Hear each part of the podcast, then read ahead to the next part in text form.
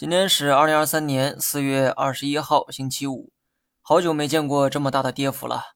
除了事后找原因，我也不知道该怎么安慰你们。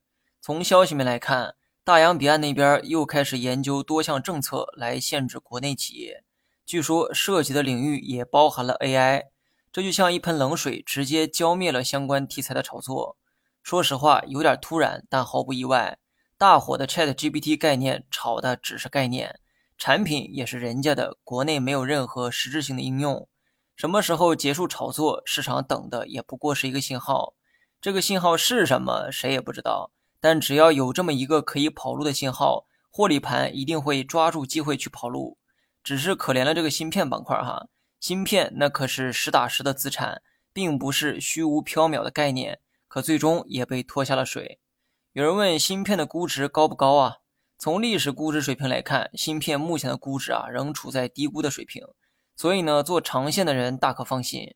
至于短期要不要减仓，那是个人问题，我没法给出统一答案。两周前我就减仓过芯片，所以没必要再去减仓。如果它继续下跌，我肯定会跑去加仓，毕竟我是长线投资者嘛。虽然芯片大跌，但好在医疗、新能源、消费表现的还算抗跌。说到消费股啊，目前的估值虽然不便宜，但景气度还在，加不加仓自己决定。但在这个节骨眼去卖可能不太合适。如果你的持仓很低，逢低加仓消费也是不错的选择。目的主要是为了均衡一下配置。至于大盘，我实在不知道该说什么好。不管你现在是想加仓还是减仓，我都建议你先等一两天。今天的大跌让市场情绪变得有些敏感。不管事后你做的对不对，至少在这个节骨眼上不要乱动。